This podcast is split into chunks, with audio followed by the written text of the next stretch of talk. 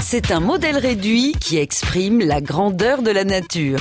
En France, il existe près d'une centaine de clubs de passionnés de bonsaï. Je pense qu'il y a le plaisir de dominer, alors qu'on ne les domine pas, parce que nous sommes à leur service. Il faut les arroser régulièrement et s'en occuper euh, tous les jours. Hein. Il faut toujours être là.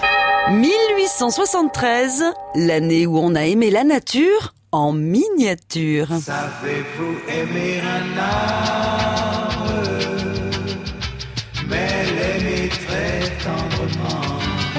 700 ans avant notre ère, les médecins chinois cultivent des arbres en pot, probablement pour pouvoir transporter avec eux leurs plantes médicinales. Cette technique d'horticulture arrive au Japon au 8e siècle. Des moines importent le bouddhisme dans l'archipel nippon et avec lui la passion du paysage miniature. La tradition ne devient véritablement japonaise qu'à la fin du XVIIe siècle grâce à Shu Sung-sui, un fonctionnaire chinois en exil. Il débarque en 1644 avec sa collection d'arbres en pot et commence à initier quelques Japonais à l'art du bonsaï. C'est une révolution.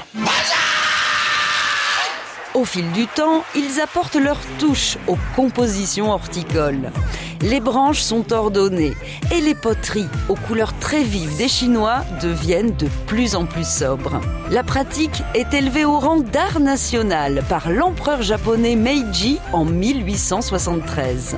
Cinq ans plus tard, le premier bonsaï est exposé en Europe lors de la troisième exposition universelle de Paris. Qu'est-ce que tu fais? Oh, je coupe mon, mon pain parasol nain.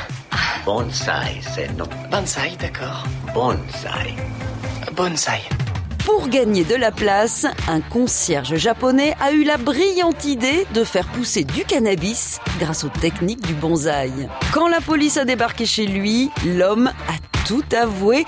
Il n'a même pas tenté de se rattraper aux branches. On n'arrête pas le progrès. À retrouver sur francebleu.fr.